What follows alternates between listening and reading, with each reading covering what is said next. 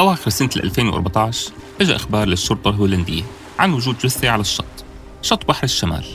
الجثة لشخص شاب بالعشرينات لابس بدلة غطس وبعد بحث مطول بسجلات المفقودين ما وصلت الشرطة لأي معلومة.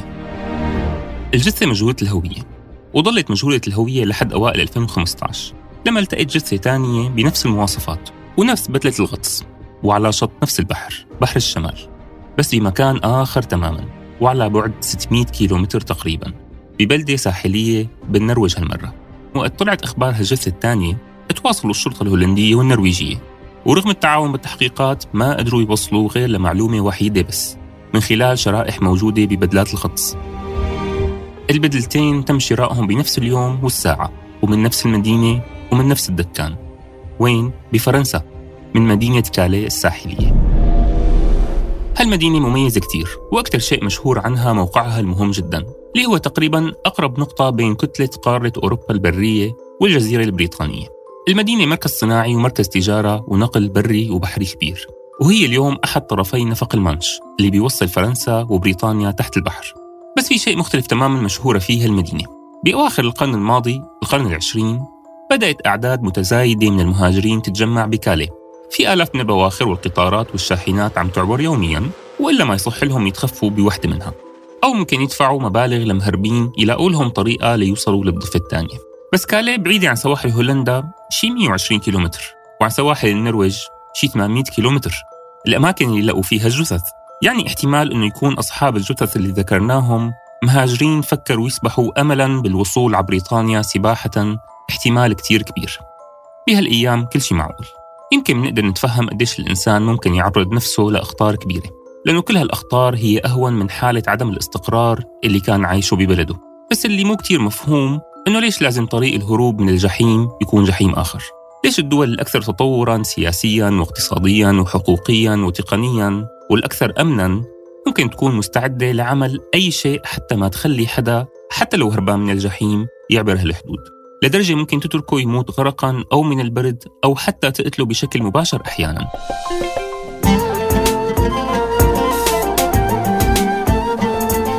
تنوين بلسان عربي. أهلا وسهلا فيكم أعزائي المرتحلين والمرتحلات المتحركين والمتحركات. سواء المرابطين بأوطانكم والمرابطات أو السائحين سياحة إجبارية والسائحات. أهلا فيكم بأول حلقة من حلقات بودكاست سياحة إجبارية. يلي رح نحلحل فيها قضية القيود الحالية المفروضة على حركتنا نحن كبشر. وآمالنا بالسفر شبه المستحيل. لنعمل هالشي بيلزمنا نعمل رحلة بسيطة بالتاريخ ونرجع بالزمن شوي. شوي قديش يعني؟ يعني شي عشرة آلاف سنة. الرقم مثل ما سمعتوه. عشرة آلاف لأنه فعلا يعتبر هالرقم قليل بعمر البشرية اللي ممكن يتقدر بمئات آلاف السنين. قبل هالعشرة آلاف سنة سؤال السفر ما كان مستحيل بالعكس تماما كان هو نمط حياة البشر.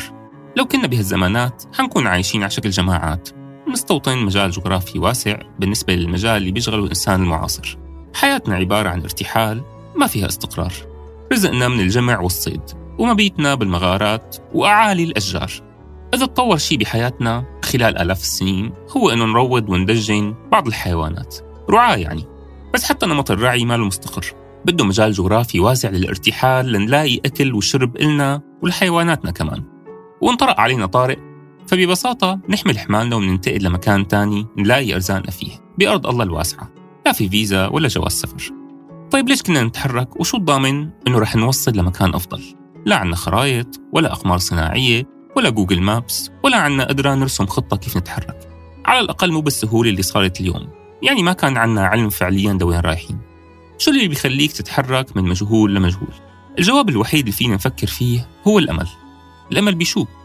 الأمل إنه لابد حتكون جهودنا بالبحث عن حياة أفضل مثمرة. هون بنوصل لنقطة مهمة ومفصلية كتير بتاريخنا كبشر. لعند العشرة آلاف سنة اللي ذكرت لكم إياها من شوي. مو بس قدرنا نروض الحيوانات ونرعاها بل عرفنا نروض بعض النباتات اللي كنا نجمعها بالبرية يعني اكتشفنا تقنية الزراعة. المختلف بالزراعة إنها ما بتزبط مع نمط الترحال. بدنا ننطرها بدها ناطور. وناطور على فكرة كلمة فصيحة يعني حارس الزرع. بيراقبوا وبيحرسوا من حيوانات البرية والطيور ومن الرعيان. هالنطرة حتغير حياتنا. يعني بداية من هالتاريخ ما عدنا مضطرين نرتحل لنأمل معاشنا. استقرينا وخفت حركتنا. استوطنا وصار عنا وطن. الوطن بدل ما كان مجال جغرافي مفتوح لمجموعة بيتجولوا فيه اجتمعوا بمنطقة أصغر وبتركيز أكبر والمجتمع صار أكثر كثافة وشكله بلش يتغير. حركتنا صارت على مجال ضيق يعني بيتي قريب من شغلي من الحقل للبيت ومن البيت للحقل وممكن نتناوب على الشغل بعضنا بيرتاح وبعضنا بيشتغل. المعرفة الجمعية صارت تتطور صار في أمان ورفاهية أكثر ووفرة وأمن غذائي. أمان من الطبيعة وأخطارها ورفاه بالوقت لنطور حالنا أكثر ونفهم على الكون أكثر مساكننا الصغيرة صارت متينة وجماعتنا البسيطة صارت مجتمع أكبر وشوي شوي مجتمعنا صار دولة. دولة إلها سيادة على حدود المدينة يعني قادرة تسيطر على حدودها وتدير أمورها وتحافظ على الاستقرار ضمن هالحدود وتضبط إيقاع الحركة فيها. يعني حركتنا ما وقفت إنما صارت مستقرة أكثر بل صار عنا أسباب وأنواع وتقنيات جديدة للحركة. تجارة مع جيراننا بالمدن الثانية صرنا نعرف حتى نصنع سفن ونبحر ونتحرك ونستكشف أماكن جديدة وأقوام وثقافات مختلفة. لأنه مو بس نحن اللي عم نتحرك نحن وضائعنا وحتى أفكارنا ونتبادلها مع باقي البشر. أملنا بشيء مجهول كليا صار أمل بشيء متوقع أكثر. بدل ما كنا عايشين بقلق وعم نحس بتشويش بالبرية الحياة بلشت تتحول لشيء مثل الموسيقى. نستوعب إيقاعها ونفهم عليها وعلى نظامها وعاداتها وسننها ولو نسبيا.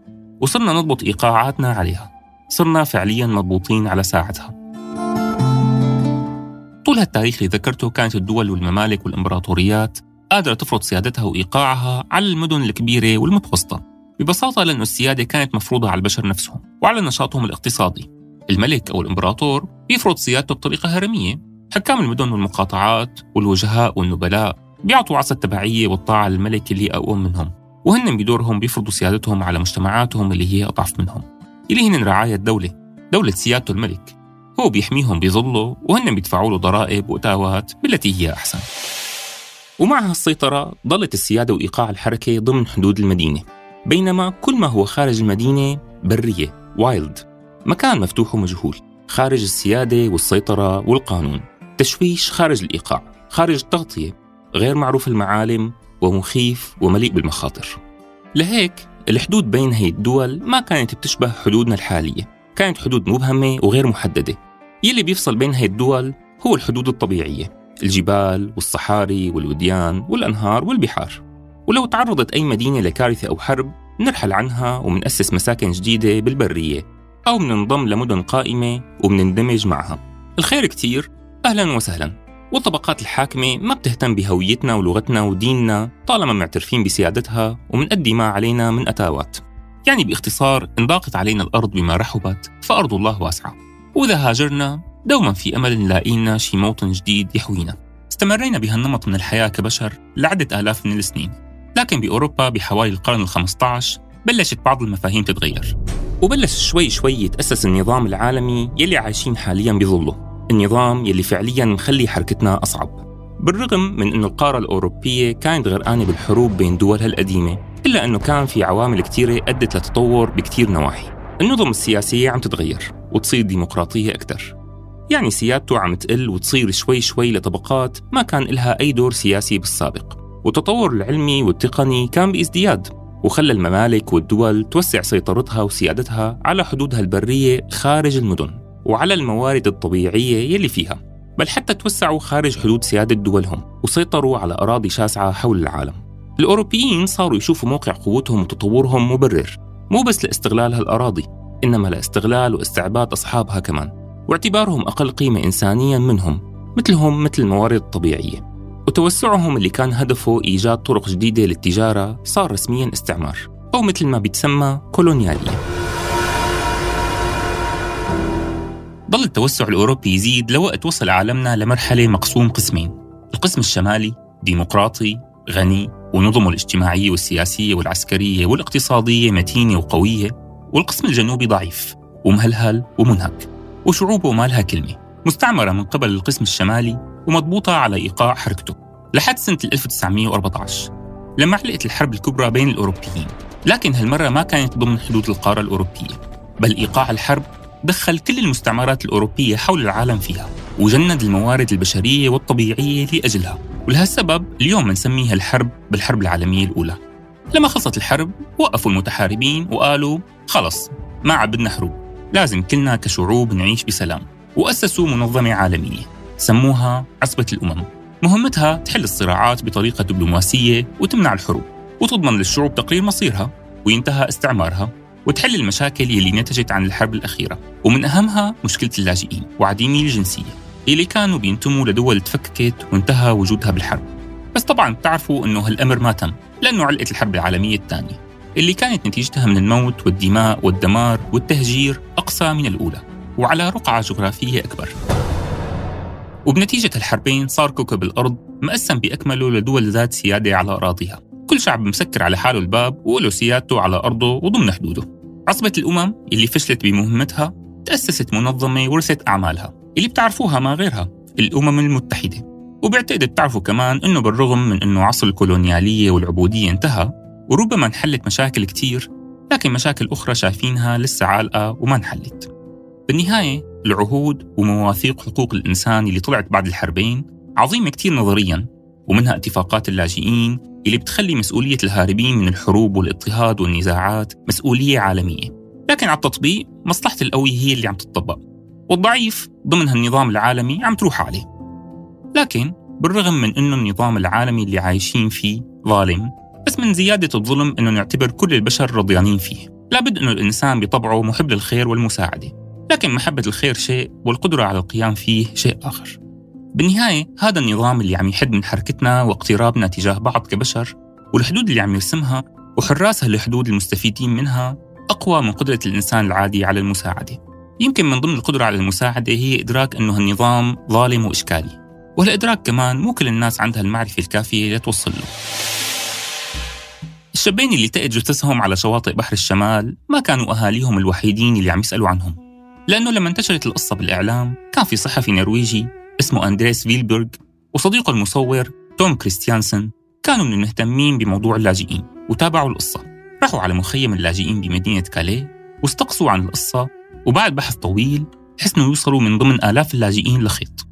عرفوا بوجود شخصين فقدوا بهديك الفترة وحسنوا يتواصلوا مع أهاليهم ويعملوا تحليلات دي إن إيه. وفعلا التحليلات اتطابقت ونشروا مقالة عن جهدهم سموها إنسان بدلة الغطس ذا ويت سوتمان وعملوا عنا محاضرة على منصة تيد الشابين هدول هن معاذ البلخي وشادي عمر قطف من سوريا. التقوا بمخيم كاليه بعد رحلات طويلة من اللجوء مليئة بالخيبة والإحباط. بس كان لسه عندهم أمل. اللي غرق الشابين مو عدم معرفتهم بالسباحة ولا خطر البحر ولا فكرتهم ومغامرتهم المميتة لأنها ما كانت مغامرة بالأصل. اللي غرقهم هو هذا النظام العالمي اللي ما خلاهم لا يتنعموا بحياة كريمة ببلادهم ولا أعطاهم حياة كريمة ببلاد تانية. إلا بطلوع الروح حرفياً. من البديهي نقول إنه اللاجئ بحياته من الخطر بده مساعدة آنية وعاجلة. لا يقدر يطلع من الصدمة اللي كان فيها ويحصل احتياجاته البدنية والنفسية الأساسية. لكن اللي فقده اللاجئ ما كان مجرد مأوى وطعام وشراب مثل ما بيتصور بالإعلام بل أكثر من هيك بكتير. بيقول عالم الاجتماع الفرنسي إيميل دوركهايم بكتابه المعروف الانتحار أنه لحاق هدف غير متحقق المنال هو حكم على الذات بأنه تعيش بحالة من التعاسة الدائمة. ومما لا شك فيه أنه الإنسان بيأمل بنحو بعيد عن أي منطق. الأمل له متعته الخاصة حتى لو ما كان منطقي ويمكن يقدر الأمل يدعمنا بعض الوقت. لكنه ما ممكن يصمد دون ما نهاية أمام الإخفاقات المتتالية للتجربة. شو اللي ممكن يقدمه المستقبل أمام ماضي مليء بالإخفاقات؟ ما دام الوصول لحالة يمكن الحفاظ عليها أو حتى الاقتراب منها مستحيل. ولو أنه مقولة دوركهايم هون عامة لكن ضمن عالمنا أكثر مين بتنطبق عليه هو اللاجئ. لأنه اللي فقده واللي محتاجه هو الاستقرار. والاستقرار مو مجرد منزل أو خيمة إنما استقرار يكون قادر فيه على الوصول لنتيجة قراراته وسعيه بالحياة نتيجة أمله ولو كانت نتيجة بسيطة. ولو كان قادر على الحصول على هالنتائج ببلده مطرح ما ولد ما كان تركه.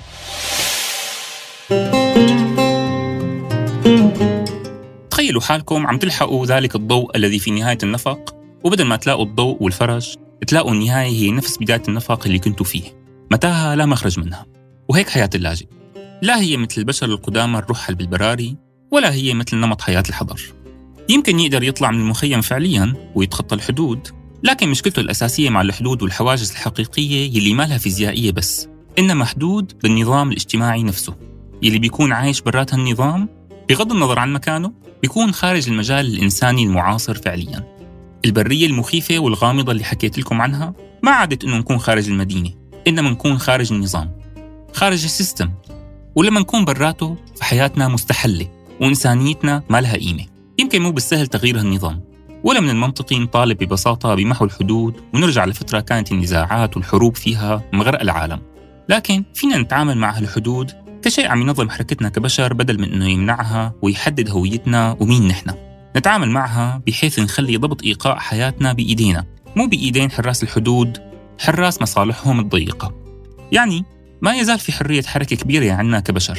جزء منها حركة أجسادنا ضمن هالحدود والجزء الثاني هو حركة أفكارنا وتواصلنا اللي اليوم صارت قادره أكثر من أي وقت إنه تعبرها. صرنا قادرين على الأقل نتواصل ونسمع بعض حتى لو قاعدين بمكانين بأقصى الكرة الأرضية. وبالتالي في كثير من الأمور ممكن ندعم فيها اللاجئين. يمكن بالنسبة للنظام القانوني والسياسي يضل الإنسان 40 سنة بأحد البلاد دون أنه يصير مواطن. لكن مقولة من عاشر القوم 40 يوما بتعبر عن الطبيعة الإنسانية أكثر. ومن البداهة نقول أنه الإنسان بيبطل غريب بمجرد التعرف عليه.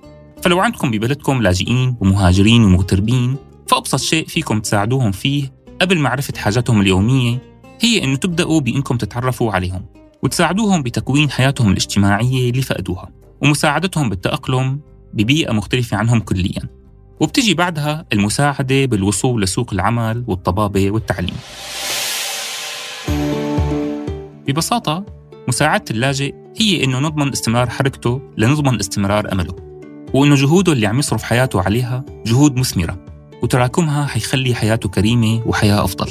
ومن الأشياء البسيطة اللي فينا نتساعد فيها إنه نتعلم أكثر عن واقع عالمنا المعاصر. نرفع أصواتنا ونحكي. خلينا كبشر عم نتحرك نتحرك بأجسادنا ببضائعنا بأفكارنا وبمشاعرنا. خلي أرض الله واسعة ولو ضيقوها علينا.